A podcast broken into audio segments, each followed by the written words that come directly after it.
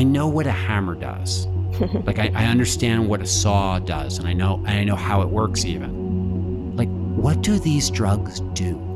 Well, I mean, from a neurochemical standpoint, we, we have some general ideas. You know, a lot of the classical psychedelics work on the serotonin systems. But when you think about the psychological effects, I, I guess the best thing I can, the way I can describe these things is through metaphor. You have a window into this different perspective. Now that I know what this feels like, I can live my life like this.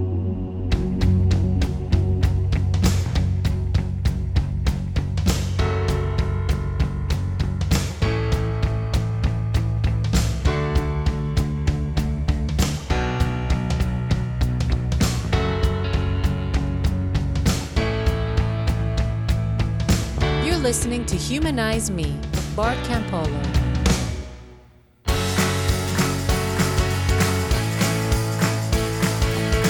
Hey, everybody, welcome to the show. I'm just going to cut right to the chase, as they say in the films. And actually, I'm going to talk about films because I got a recommendation for you. People have been liking the recommendations, so I've got one. And it's not a contemporary movie, by the way. It came out uh, 11 years ago in 2007. It's a little movie called The Visitor. And it was filmed, it was, it was written and directed by Tom McCarthy, who also made another little movie I like called The Station Agent. But The Visitor is the one I want you to see. It's, it's, it's strangely timely because it concerns an immigrant couple, an, a, a couple of illegal immigrants in New York City and yet, it's not a political movie. It's not really a movie about immigration. It's a movie about human connection. And it stars Richard Jenkins, one of my favorite character actors, who, as soon as you see his face, you will know that you've seen him in a lot of things. Um, but this is the one time that he was the star of the movie. And he just is such a, a, a vital presence in the movie because what, what, what the movie is really about is that thing that I'm always talking about that like evolution, life, uh, natural natural selection, you know that that it has hardwired us to crave connection, to thrive on connection, to be hungry for connection. And in this movie, Richard Jenkins plays a guy who is starving for connection. And it and it shows that what what happens when it appears in front of him, an opportunity here appears in front of him in the most unlikely way. And, and don't get me wrong, it's not a heart warmer, it's not a Hallmark card thing. It doesn't end happy on one level. Um, but there's a beauty and a majesty to just this very human experience that I, I think is really worthwhile. So I, I want to recommend it to you. And if you watch it, please let me know. Let me know what you think of it how it touches you, what what what what, you what it connects with, um, because I like to know, and I like you, and you know what. That, that that's the movie part of the show. This is the thank you part of the show. And honestly, John Wright, my producer, if you're listening to this, you should put a drum roll right here because I've got an announcement to make. Here it is. We did it we reached a hundred supporters of this show on Patreon. We have a hundred people who are financially behind this show. And if you are one of those people, you should rush to Patreon because I think we, we just posted uh, a special update, personal update for the Patreon people edition of the show that's that's there for you. But that's not the point. The point is we got a hundred people behind us. And, you know, one of the people that put us over the top, a new $20 a month supporter, is my friend Ian Dodd from Los Angeles, who I got to know when I lived out there. He and his wife, Margot, are amazing humanist community builders in their own right. They're, they're a big part of the Sunday Assembly Los Angeles world and they, they've done lots of cool stuff. Margot is this amazing art teacher. Um, Ian Ian Ian works on films as a camera operator, but but more than that, these are just like very wonderful people. You know, it's it's funny. Like the quality and the caliber of the people that support this show is so amazing. Enough. It's time for me to cut to my conversation today with Ashley Booth. Um, and, and, and, and I talked to Ashley Booth because she knows about psychedelics. She knows about him firsthand, and she knows about him because she's been hanging with a lot of the people that are running around him. She's a graduate student participating in clinical trials um, to explore the ways psychedelic drugs help people overcome post traumatic stress disorder. But the truth of the matter is, like, like a lot of you guys, I, you know, I grew up terrified of these drugs, convinced that they would fry my brain, and I've never used them. But in recent years, as I get yeah, I, as, as I try to turn young people on to pursuing love and pursuing relationships and pursuing connection in an intentional way, they all come back to me and go like, well, you know, we found these drugs that are really helpful in the process. And they go like, no, no, don't use the drugs. But like the more I'm thinking, the more I'm learning, the more I'm going like, I'm the idiot. And like a lot of people, I just read Michael Pollan's book, How to Change Your Mind. And yes, it changed my mind. But reading a book like that isn't the same as talking to somebody who's been there and back. And frankly, I needed a, I needed one of my college students to connect me to Ashley, um, who's who's who's one of the principals of the Aware Project and spends a lot of her time trying to help people navigate this terrain, which is so unfamiliar to so many of us. So I thought she'd be a good person to talk to. And she was a good person for me to talk to. And I hope you dig this conversation. Um, let me know what you think. I'll catch you on the other side. I've got something for you on the other side. So uh, see you soon. This is me and Ashley Booth chopping it up.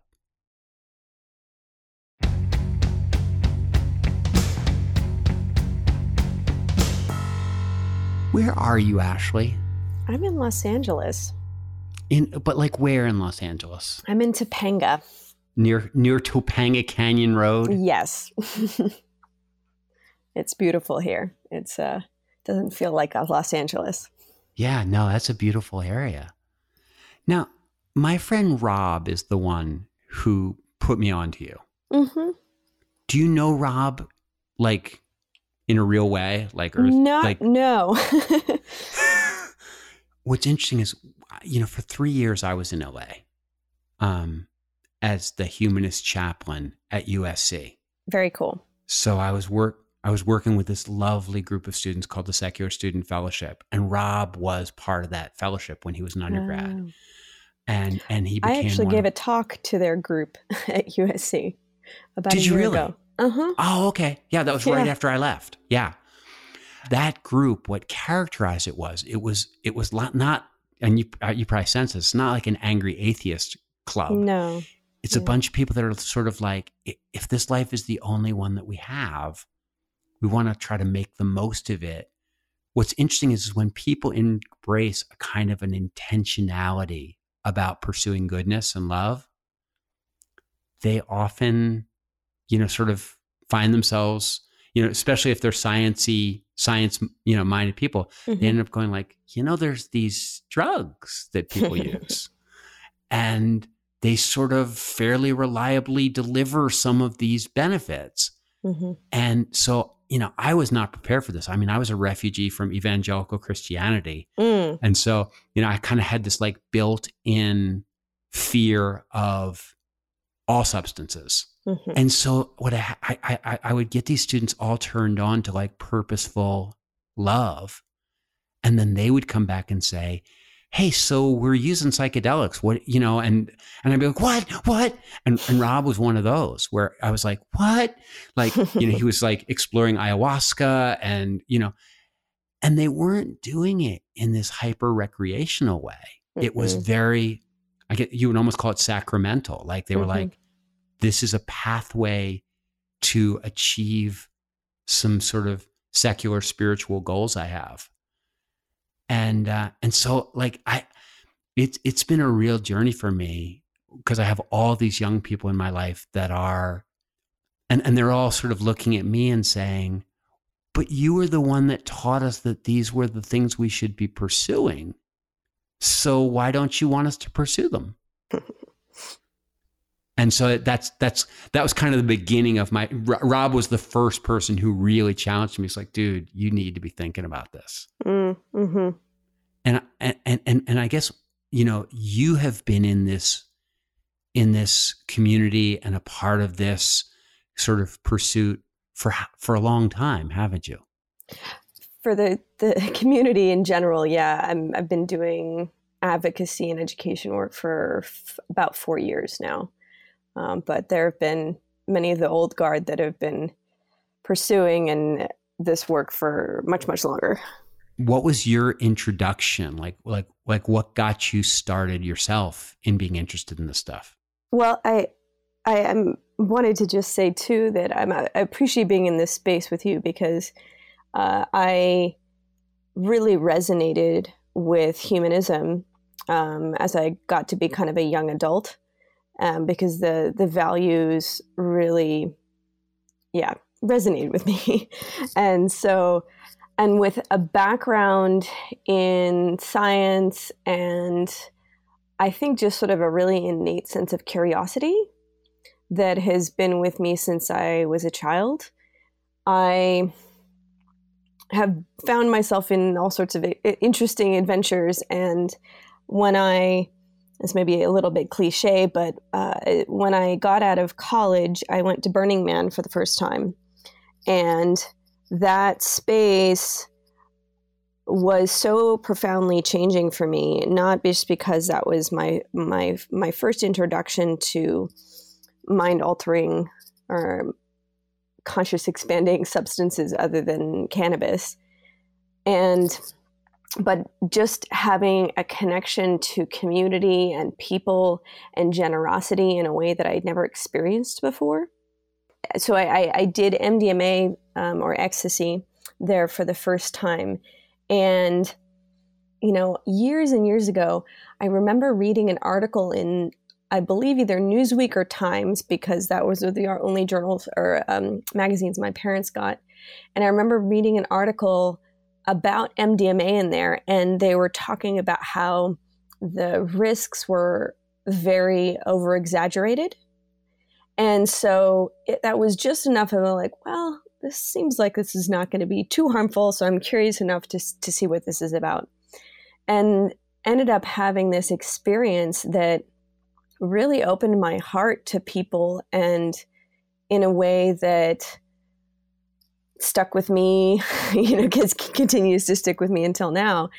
And I think from that experience, you know, and I, the people I was around, it wasn't like, you know, my, my perception of people that took drugs um, were like people that were in like seedy areas that didn't, were, didn't have jobs or they were like escaping from their lives. And, um, and, you know, I was surrounded by all these like vibrant, creative, friendly, fun people, you know, and it just completely changed my view of what of what people that did these types of things are like. And then Were you when you went to Burning Man, did uh-huh. you go with buddies? Like were you there with yeah. a group?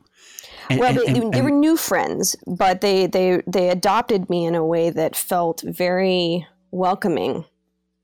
And taking on a new person to come to Burning Man is no small feat because you kind of have to like babysit them a little bit. And so for these people to take me on in that way um, was a, a real gift and has changed the whole course of my life in the best possible way. Yeah. So so so you went there and did you know as you were driving up to Burning Man, like I think I'm gonna, I think I'm gonna do this, or was it was it like a complete? I I knew that there was a lot of usage at Burning Man, and so I was, you know, had kind of toyed with the idea coming um, on my way there, and so I was open to it, and I, but I wasn't like I'm going to go there and do this, but it was just kind of going there and, and feeling it out and so that was your that was your first experience mm-hmm.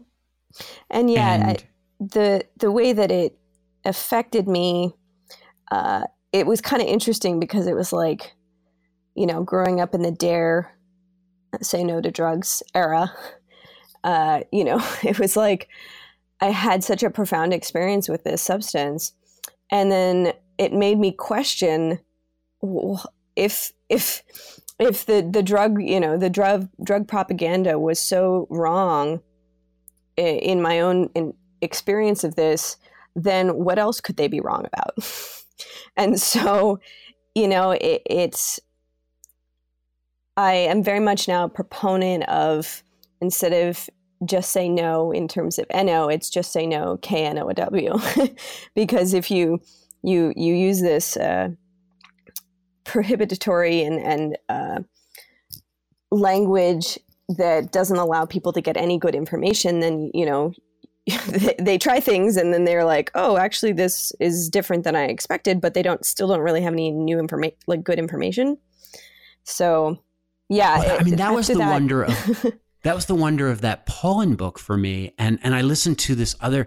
I listened to this uh, Canadian broadcasting company did a, a, a podcast sort of documentary about psychedelics and just the amount of misinformation like like mm-hmm. it seems like in the 60s this really promising stuff was happening where these drugs sort of became widely available and and people and and and researchers were finding that they were really helpful to people in overcoming trauma and in working through addictions. And like they didn't know yet what the limits were, but they were really excited about mm-hmm. it. And then like people started using them recreationally and they were having impacts on people that felt very countercultural and like Nixon and the rest of like they just shut them down. and like, yep. this is horrible. You will die. Nobody can use this stuff and it like went like the impression I get is that there was like a collective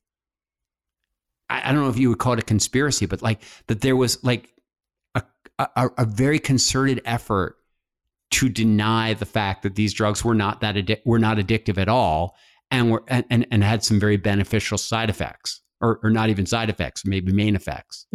Right.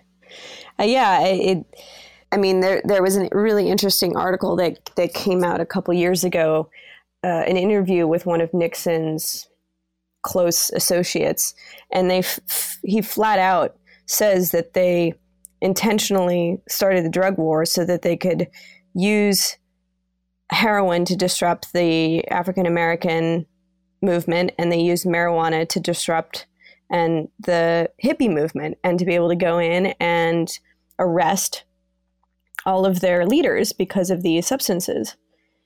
So I, I don't think that the idea of a, a conspiracy is too far off.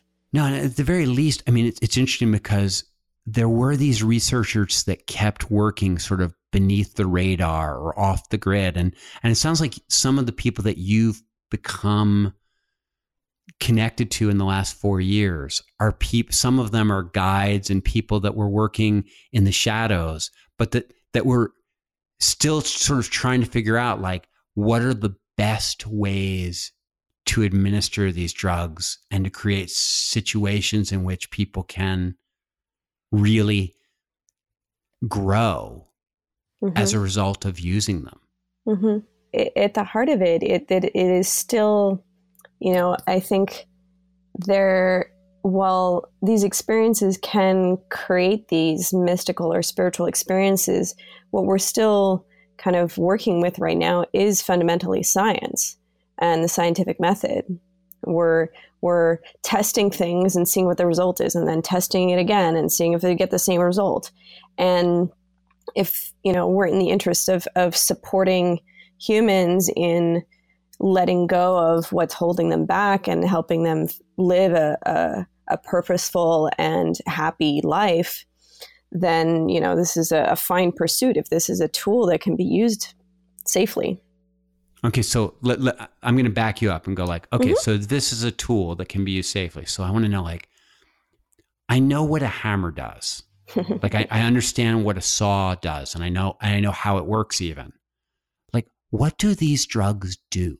Well, I mean, from a neurochemical standpoint, we we have some general ideas. Um, you know, a lot of the classical psychedelics work on the serotonin systems, but when you think about the psychological effects, I, I guess the, the best thing I can, the way I can describe these things is through metaphor. And what it what it seems like in my own experiences with these things is that you're creating you know you're you're going into a, a different mind state where you're thinking differently you're feeling differently you're feeling your body differently and you have a window into this different perspective. And so for me it was being able like wait i can i can be more open i can be more friendly i can be more generous all the time. Like now that I know what this feels like, I can live my life like this. And then for people that have experienced either trauma or going through some challenges, what it seems to be doing is like lifting off the lid that we keep on our feelings and and you know most people have uh, poor coping skills or poor emotional processing skills. And so instead of working through whatever those things are or resolving uh, pain or trauma, it, it's like, okay, like I can't, I can't, I don't have a safe container to be able to process this. I need to either self medicate or forget about this or whatever. And so, what these things do what seem they seem like they do is they take that lid off so that you can explore a lot of these feelings in a way that uh, is from a, a different perspective. And so MDMA isn't really necessarily considered a, a classical psychedelic, but it um, some people call it an empathogen. So it's making you more empathic. Um, but the, one of the reasons why it's so excellent for treating PTSD and the trials that are going on right now is that you have serotonin released in your brain, oxytocin, and it lowers the activity in the amygdala, which is the area of the brain that controls your fear center. So if someone has PTSD, n- normally if they think about something that's challenging, then uh, you know a past trauma, then their fear centers get all reactivated again, and it they very quickly get out of this sort of window of tolerance that they can manage their stress. And so to be able to be in a space where your fear center is in, in lowered and you have this oxytocin and serotonin where you're, you're able to connect and bond with people easier and create a therapeutic alliance with caring therapists, it can create an incredibly healing space. So that was, I guess, a couple of different different ways to answer that question. Um, well, I guess one of the questions I have is like, okay, so like I get flooded with serotonin and dopamine, so like I feel great, right? Mm-hmm. And uh, not typically dopamine, but and I'm not as afraid. Mm-hmm. So then I bond with my therapist because what? My therapist is in the room with me when I'm doing this? Uh, if you're doing the, the, you know, the, how they're doing in the clinical trials of, of having two therapists uh, support someone as they go through their experience. Okay. And so then what I guess what I'm wondering is like, then the drug wears off. Mm-hmm.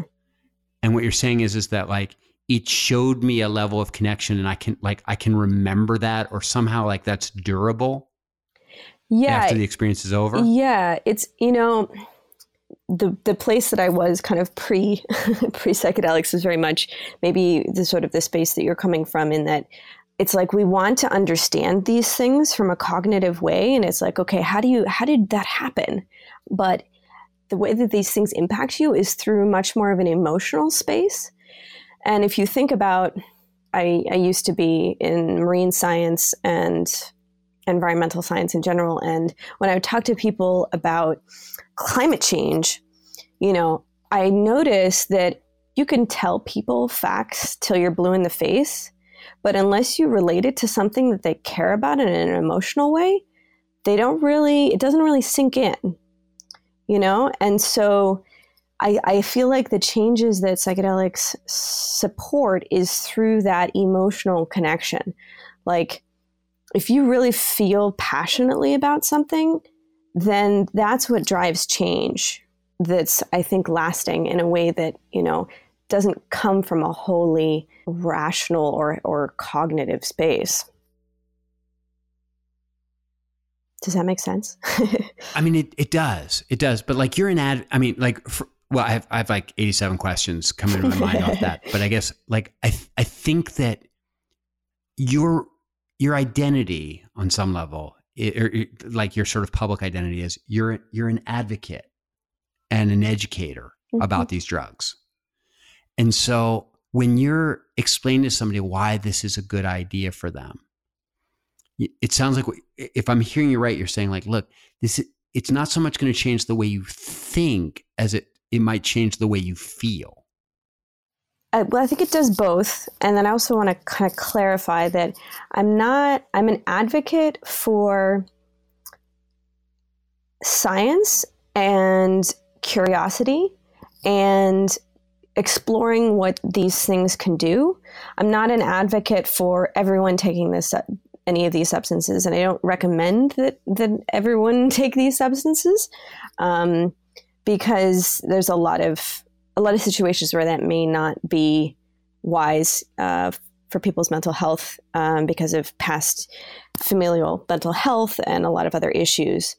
So I just wanted to kind of clarify that a little bit. So I mean, clearly there are people like that are that these are that are vulnerable in ways that these drugs make them maybe not worth the the risk. Yeah. Um, I mean, I think given our level of understanding of these things at this time, people that have um, either a family history of schizophrenia or bipolar, or if they've been diagnosed with bipolar, um, these things can trigger those those pre-existing conditions. No, no, you know, and I'm a person who's, you know, like I've never been drunk in my life. Mm-hmm. Not be, like just because I was a control freak. Mm. You know, like the idea of being out of control freaked me out. Um, you know, and didn't use, didn't, n- never even tried marijuana until I was like 50 years old. Mm-hmm.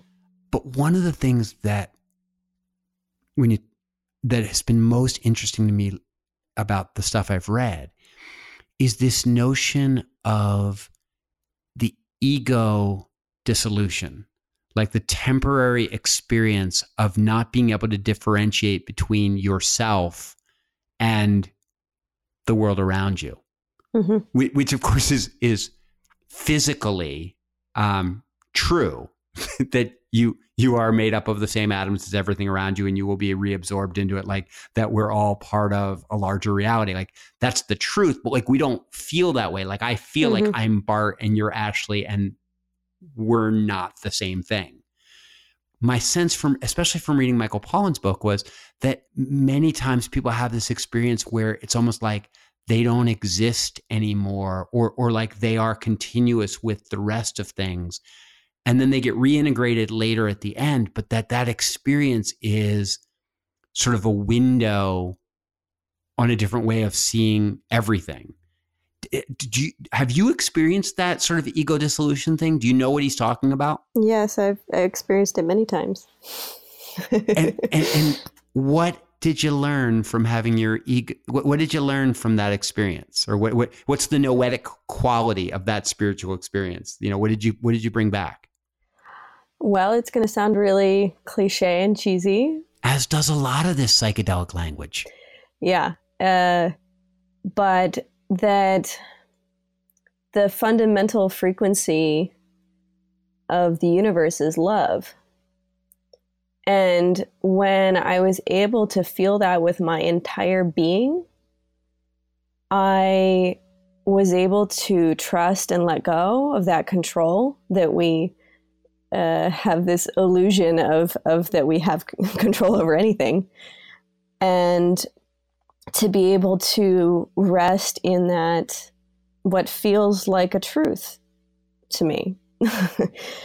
and it's not something I can necessarily prove, but I know that many other people that have had similar experiences, whether they have it through some sort of spontaneous experience or through a substance or through meditation, but that these things come back to a common theme. There's a commonality, and it's fundamentally shifted my perspective on how I live my life and how my life has unfolded and how it continues to unfold. And I am every day more and more grateful for those experiences that I've had and and and that feeling that I now carry within me wherever I go. You know, one of the one of the things that I'm I'm always interested in because so many people when they you know, I was I was a very evangelical Christian. I, I, I, ran around with a lot of evangelical Christians, and when I left the faith, and and, and I, I, deal with a lot of people that have left that faith. One of the most crushing parts of leaving it is is that that faith gave them a strong sense of immortality, mm. mm-hmm. and all of a sudden they're like, "Oh, oh, wait, I'm I'm going to die." Like the, the, the, there's a there's a finitude or there's a temporality to my life and, and for a lot of people, that's a, just a terrifying thought. Mm. You know, like no news, like here, like Ashley, you're going to be shocked, but a lot of people are afraid of death. um, but that experience that you just described, it would seem to me that that might diminish your sense of fear in the face of your own permanent ego dissolution because you're like, I've been there and it wasn't so bad that that is how how it felt. I I I, I feel like I don't have that sense of uh, fear of death. I mean, sure, if it was a painful death, I would, I would be fearful of, of the pain or discomfort. But um, oh, fear! I, I still fear dying. You feel you might fear dying, but yeah. but maybe not fear yeah. actually being dead. And I don't know if it's necessarily that I have felt like, oh, well, my consciousness that has all of these memories and stuff will, will continue on in some way. But, but I think if anything, it's made me more like hyper present in my life. And, um, one of the one of the phrases that I use.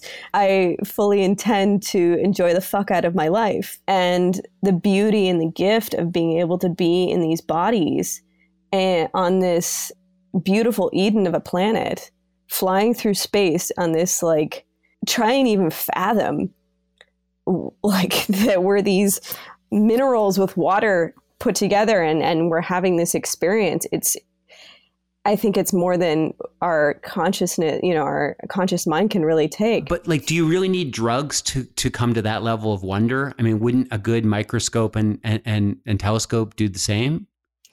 I think if people bothered to look in microscopes or telescopes on a regular basis, but most people don't even see the stars in the sky anymore. So, I mean, I've always been in wonderment of of nature, but the level of gratitude that I have now um, and peacefulness, I think has has shifted, and there seems to be um, much more flow in my life however you want to kind of it just it, things seem to be unfolding in a way that um, are more and more magical. And i don't really know how to put it other than that but just um, and you attribute that to the perspective that you gained through the use of psychedelics i think yeah i mean i it seems like the more that i rest in that space of love and trust the more things open up. And so, you know, I don't know if that uh, requires having a mystical experience or if you, you know, just shifting your perspective to one that's more optimistic. I'm sure there's a difference, you know, that, that, that there would, you would kind of point you in a similar sort of direction. Um, but when I dare say it work, I mean, I dare say like, you know, sometimes, you know, I'm married. I've been married for gosh, coming up on uh, 30 some years. Mm. And so my wife and I are so different. Mm-hmm. And for me, reflecting on the scale of the universe or the finitude of my life, like that's enough to drive me to an incredible level of gratitude and and mm. excitement and enthusiasm for life. And sometimes like, Mart, do you see? And she just goes like, no, no, no, no. Like, and like, like it takes something different to reach her emotionally. mm-hmm. to, to, to reach that part of her that really resonates.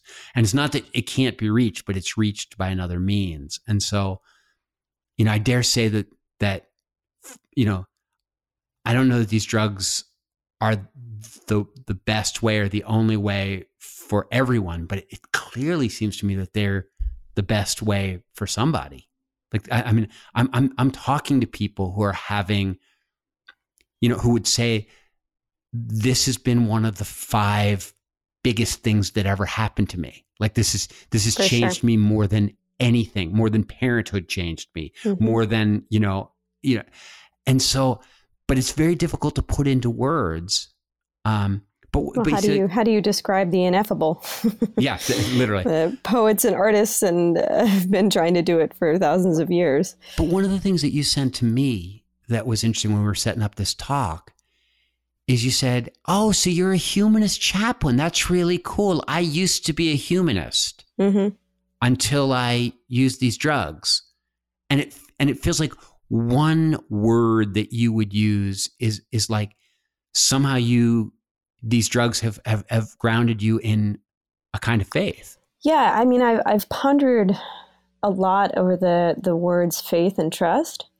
I I wouldn't consider myself a, a like a faith based person in, through that definition. I don't know if that's everyone's definition, but that's mine. I, I guess you know. I mean, when when you're talking to a, a post evangelical like myself, like you know, the bottom line is sort of like there are people that think that there's somebody out there pulling strings and making stuff happen and like that the world was created with a, a larger sense of purpose and mm-hmm. you know and then there are people like me who are sort of religious naturalists in the sense of we're naturalists in that we think that this is all there is. It's matter and energy. And we, we just think it's like amazing and worthy of our devotion. Mm-hmm. Um, but, but, you know, it sounds like you went from being a naturalist to being somebody who thinks that there is something, somebody, or some, some, some, some larger purpose to the universe. I think that there are a lot of levels that we have no idea what is going on. We were, you know, we, we have some some grasp of this this slow moving light matter world that we're that we're living in. I have done ayahuasca many times. I mean, it's fascinating and it's very humbling because you're like, whoa, I thought I knew what this reality is and i just saw something that is so far out of anything that i could possibly even imagine what was that? But that's not where the that's not where the profundity of, of your experiences has been in those past ones. So i have i have had other experiences where i've been in that place where i've completely let go of my sense of self reality and been uh, dissolved into oneness. And that was, those were the experiences that were the most profound of experiences of anything I've ever done in my life. And when you were in the oneness, like, could you see anything or, or like seeing implies perspective, yeah. a, a, point of view, and you didn't have one anymore? Like, was there, was it visual or was it just it's it, I would say it's visual, but not didn't have visions. So it's not like I was seeing content in terms of like discrete beings, but I was in I would say what many people describe a near death experience where they go into this tunnel of light. And it was this kaleidoscopic iridescent light that it was like almost like a mandala, but I probably couldn't draw it if, if you asked me to, but just unfolding and opening. And um, so there was a visual component to it in that sense, but the that wasn't really the most important part. It was the profound emotional component that went along with it, which was and, and, and I, more love than I had ever experienced in my life. More love that you were that you were feeling directed towards you or more love that you were feeling towards everything around you or that well I, I felt just deep love and compassion for um, what it's how hard it is to be human, I guess, um, and and just um, yeah, in a way that just that opened up my heart. And um, you know after that first experience, I spent and I, I do yoga pretty regularly, and for about a year, year and a half after that experience about half the time I would go into the savasana at the end. And because I was so open by that point in the class that I could dip a little bit back into the emotions of that experience and I would just start to cry. And not because I was sad, it was just emotions that felt so good to release. I, I mean, I'm sure you've had this experience before where you're sort of like people are like, I get it. And you're like, yeah, you sort of get it. Mm-hmm. You probably don't get it. Well, like, in language um, You kind of, you had to be there. I mean, language is so interesting in that we can describe an experience so many, so many different ways. We can write poetry, we can paint. Um, and no matter how deeply I describe, even if an experience of, you know, going to Yosemite, you're not going to be able to know what that's like unless you go there yourself. And you know i there's like that i don't know if it's a we call it a proverb or, or just like a but the talking about the kind of the guru or talking to the disciple and saying you know how how does the frog describe to the tadpole what air is like? It's like you can.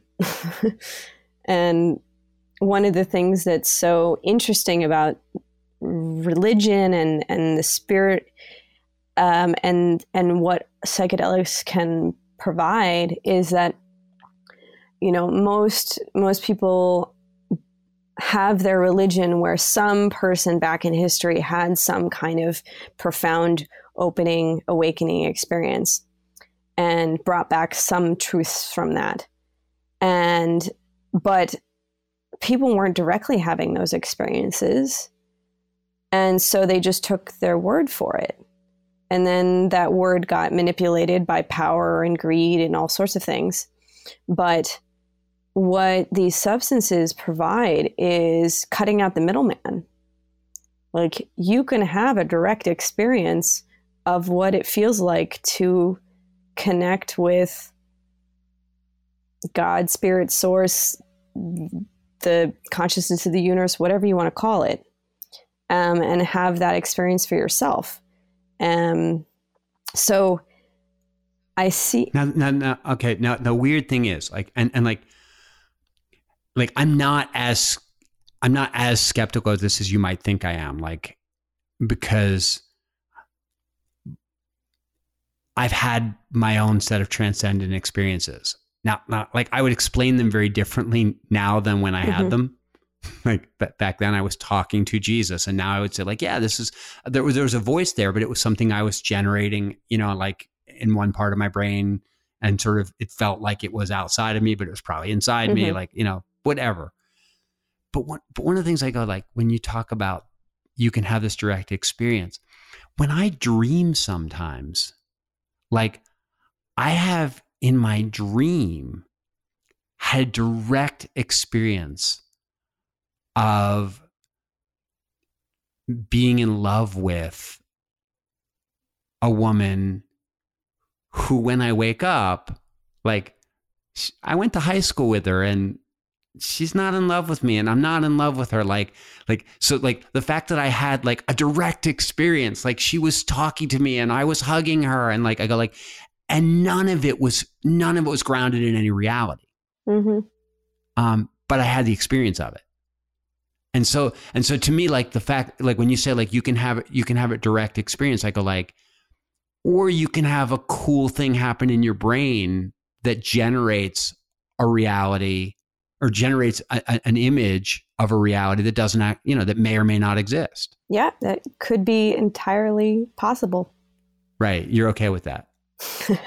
I mean, I think if anything, these things have made me uh, very humble in what I'm you know, I can describe what I feel, but um, I don't feel like I can make um, the kind of um, reality claims. reality claims, but you know, I'm I, I used to be a very adamant atheist, and um, and that f- and then as I kind of explored different psychedelics before I even had that that bigger experience, I was like, there's a there seems to be a lot more going on here. Like, how can I just be like, this is the truth? You know, I don't know, and I still, you know, I mean, I f- there's a part of me that f- feels like I've connected to something that is um, profound and feels truthful. Um, and the more that I bring that into my life, it feels like it affects my life is affected by it. Um, oh yeah. and yeah. so- I mean, I think that I think like there are. I mean, it's interesting when you say it like that. I sort of go like, yeah. And and what is it that ushered you into that? It was like a chemical that was messing with your brain, and I sort of go like, so it sounds like amazing and like a level of a level of consciousness that I'm not familiar with and all stuff. I go like, but it also it sounds profoundly natural to me. Like it sounds like it's chemicals interacting with other chemicals in a physical space, like in a particular like so like it feels really natural to me, even though like and it feels like there are layers of of nature that we have no concept of and like you know like layer upon layer. Um so i'm like really profound in the humility of saying like gosh i don't know. I don't know much about this reality and stuff like that. It's just like there, there's there's so many layers of reality i'm aware that i don't know that like i don't sort of feel like i need to come up with another like a, a, a supernatural reality. Like i go like probably it's it's like super dash natural like natural is super like wow you know um that that seems much more likely to me than like that i need to invent another category because it seems like human beings are constantly discovering that like our little puny perspectives are only giving us like right. you know like we don't see much of the light. There, there's there's ranges of light that we don't see. There's ranges of sound that we don't hear. There's there's ranges of everything and there are cats in boxes that if we look at them they're they're there. And you know like like there's so you know or or like these quarks that like if you look at them Yeah. they move like your observation changes and it's just like that's that's just nature and it freaks me out. And, and what you're talking about sounds really natural just just because the access points are all natural Yeah, I mean, you know, whether something in our brain is doing something, and whether it's like an illusion in our head or somehow certain plants hold these particular chemicals that allow us to feel like they're communicating with us, like that's pretty weird. And I think worthy of a lot of curiosity and further research. right right so, Yeah, no, I'm, and I'm with you there. And like, I know you're not allowed to answer these questions, and you don't, and this is not your business. But like, it, it is really freaky when somebody like me, who's like a nice person, and really wants to make the most of my life, and I, I you know, I've, I've kind of like I've come to the conclusion that. I, it would be kind of silly for me to live out my life and not even open that window and see what's on the other side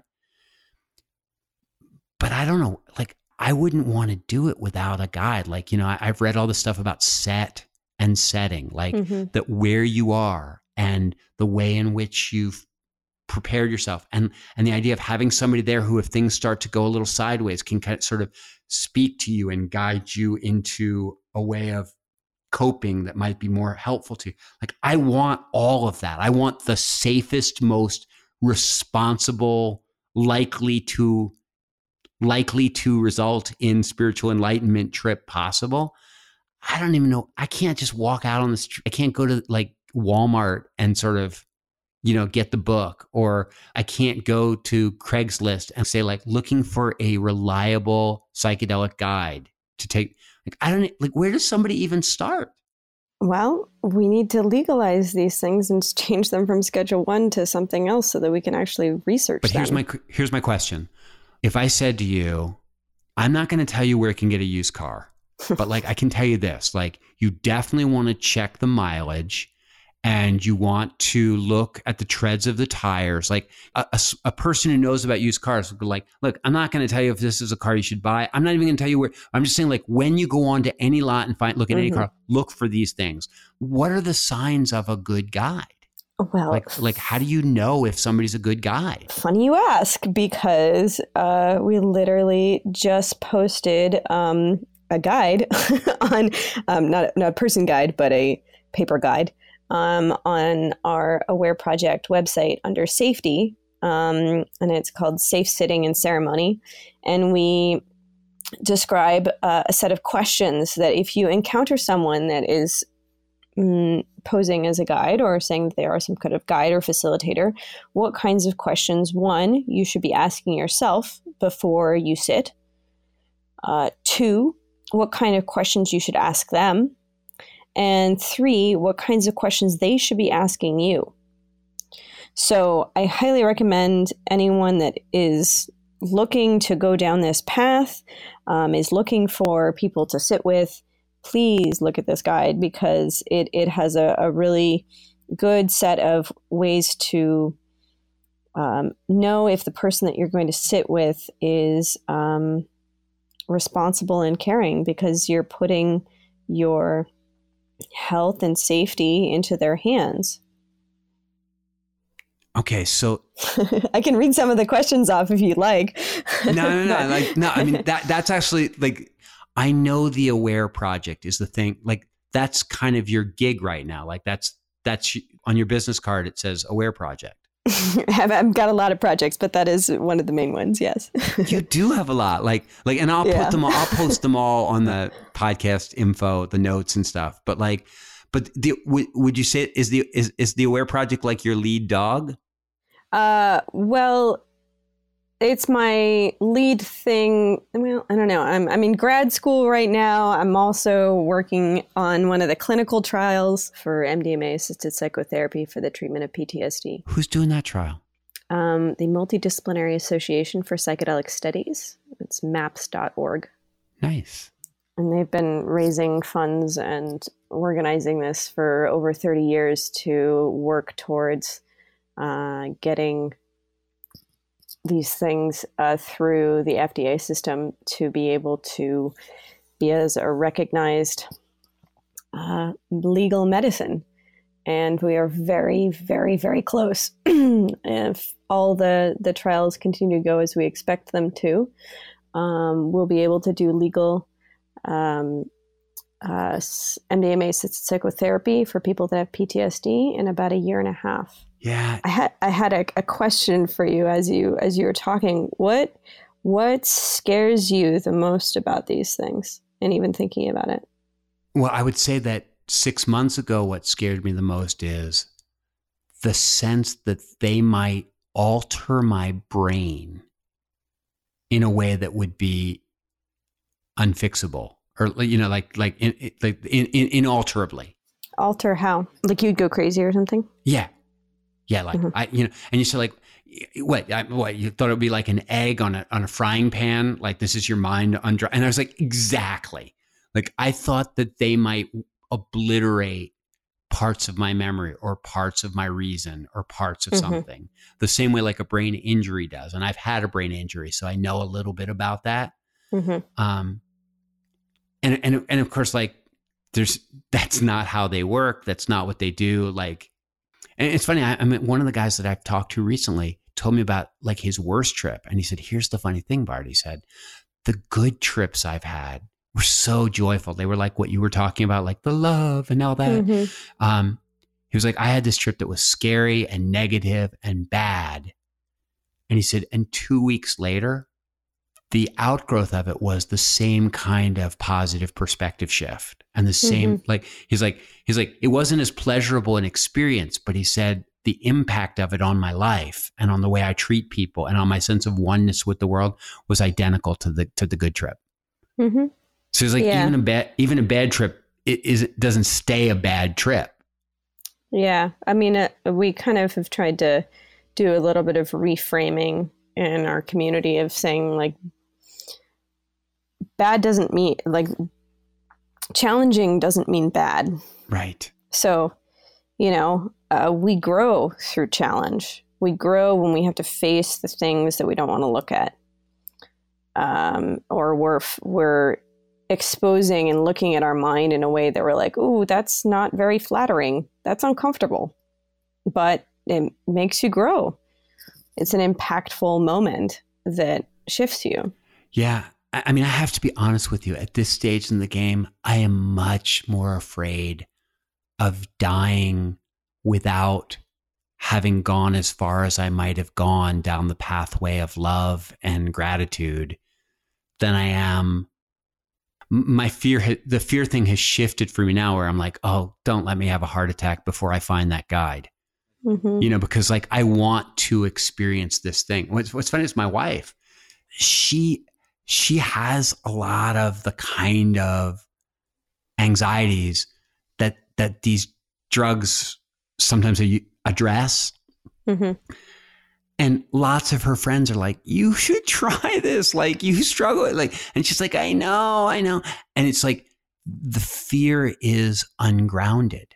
Like it's like mm-hmm. you said, mm-hmm. like what? Like you asked yeah. the question, "What are you afraid of?" And like, yeah, I, I don't know. I, I guess it's just novelty, fear of novelty. Yeah, fear um, of the unknown, or fear of letting go of control but you know but but i think that like what you talked about are all these people that sort of like have had casual experiences with psychedelics and then they they're sort of like well i you know i think i know all there is to know so like i'm just gonna like hang out my shingle here like i do fear that like i fear like i fear having an inadequate guide or having somebody who mm-hmm. doesn't properly prepare me mm-hmm. um and so yeah, that's my fear has shifted from the experience, like that that the drugs themselves are dangerous, to like I want to have the right set and I want to have the right setting and I want to mm-hmm. be with somebody. Like one of the things that Pollan talked about was he said, like any great experience, a lot of it is in the reflection afterwards. And he said, you know, some of these people that you have an experience and then they don't sit down with you the next day and say, let's talk about what happened mm-hmm. while it's fresh. And he's like, that's a really, he said, that was really powerful to me to have somebody who knows a little bit, who's been down these paths to sort of talk me through and say, what did you say? Okay, well, could it be, could it be this? Could, and he said he learned so much in that. And so like that, it, my fear has shifted from my Brian's going to be fried to I'm going to miss, I'm going to miss out because I have a lousy, uh, Mm-hmm. I have a lousy, lousy pilot. Well, I mean, there's with the more milder experiences, I would say with like MDMA or, um, I don't know. I, am most prone I, right now. I'm most prone right now to the LSD. Like based on I, what- I, I am very fond of LSD. you know, especially when you're talking about the wonderment yeah. Um, one of the things that we've also been doing here in our community in Los Angeles, and there are other groups that do similar work, but they provide preparation and integration work for people that have had experiences. So, from a, a harm reduction perspective, so you know, if you're planning to do something, we're not going to like tell you where to do it or like who to do it with, or even if you're doing it by yourself, or you just have like a friend that's going to trip sit for you, which just means that they're going to be sober and just be available for you as a resource if you know you feel like you need it. Um, but you know to help you set intentions about what you want to go into this space with and give you sort of some navigational tools. Um, and then afterwards we you know i'll create a space for people to talk about their experiences in that that time that you were talking about is like that grounding fertile ground for for integrating those insights.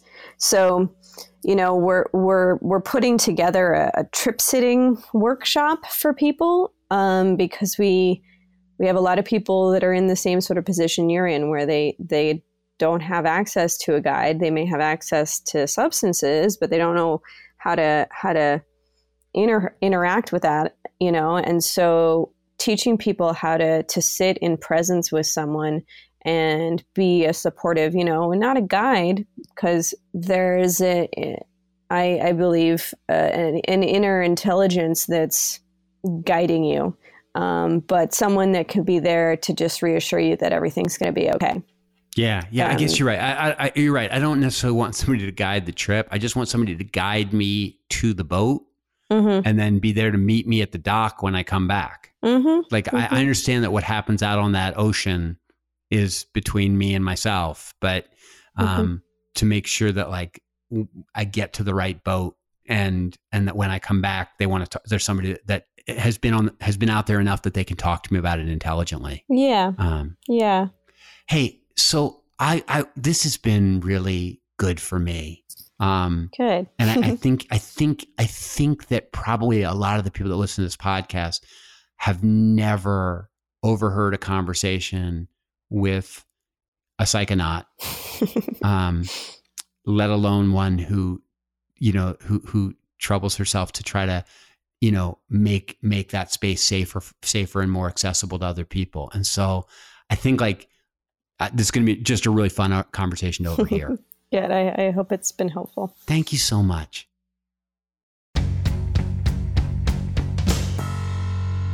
All right, that was me and Ashley Booth.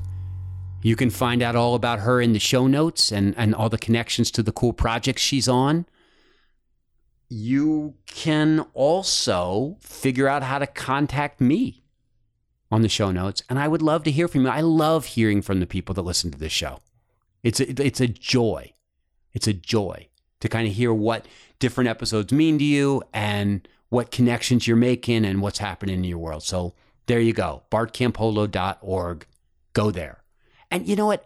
I never say this, but I, I, lately I've been talking to some people who say, you know, you got to remind people go to iTunes, review the show. That's what brings more people to it. And so if you dig the show and you want more people to listen to it, you should go to iTunes and just, even if it's just a sentence, just rate the show. Just go like, I like the show. And if you, there are other ways to connect people to the show. Like you could just, you know, send an email to somebody and say, hey, there's this podcast I like, and pick your favorite episode and just tell them to listen to it. All right, enough. I, I, I always give you an Ingersoll quote, or I, I actually used to always give you an Ingersoll quote. Now I sometimes give you an Ingersoll quote, but I've got one today that I think is particularly timely. When I was a child, I was taught that the Jews were an exceedingly hard hearted and cruel people, and that they were destitute of the finer feelings, that they had little what they were destitute of the finer feelings that they had a little while before that time crucified the only perfect man who had appeared upon the earth. That this perfect man was also perfect God, and that the Jews had really stained their hands with the blood of the infinite. When I got somewhat older, I found that nearly all people had been guilty of substantially the same crime. That is, that they had destroyed the progressive and the thoughtful that religionists had in all ages been cruel, that the chief priests of all people had incited the mob, to the end that heretics, that is to say, philosophers, that is to say, men who knew that the chief priests were hypocrites, might be destroyed. I also became acquainted with a large number of Jewish people, and I found them like other people, except that, as a rule, they were more industrious, more temperate, had fewer vagrants among them, no beggars, very few criminals. And in addition to all this, I found that they were intelligent, kind to their wives and children, and that as a rule, they kept their contracts and paid their debts. He goes on. That was written in the 1890s. That was written before the Holocaust. That's a voice from the past, presaging the future, and recapitulating the deep past. What you know what I like about Ingersoll in that passage most of all? He just calls them the Jews. Because that's what they call themselves. Say, I'm a Jew. And the fact of the matter is, is that those of us that know Jews need to be a lot more vocal about saying how much we like Jews. Because it turns out that there's still a lot of people out there that don't. So there, that's Robert Ingersoll being a a pro Semite. And that's that's what I want us to be, especially right now. Not, you know, colorblind, not culture blind. We just like we need to be pro a lot of things, and right now we all need to be pro Semites. So, uh, so there. Take that with you today, and uh, make it a good one. And I'll see you next time on Humanize Me. For more on BART, go to bartcampolo.org. To leave a question in your own voice to be used in future shows, call the Humanize Me Q line at 424 291 2092. That's 424 291 2092. Humanize Me is a production of Jux Media. You could be larger than life,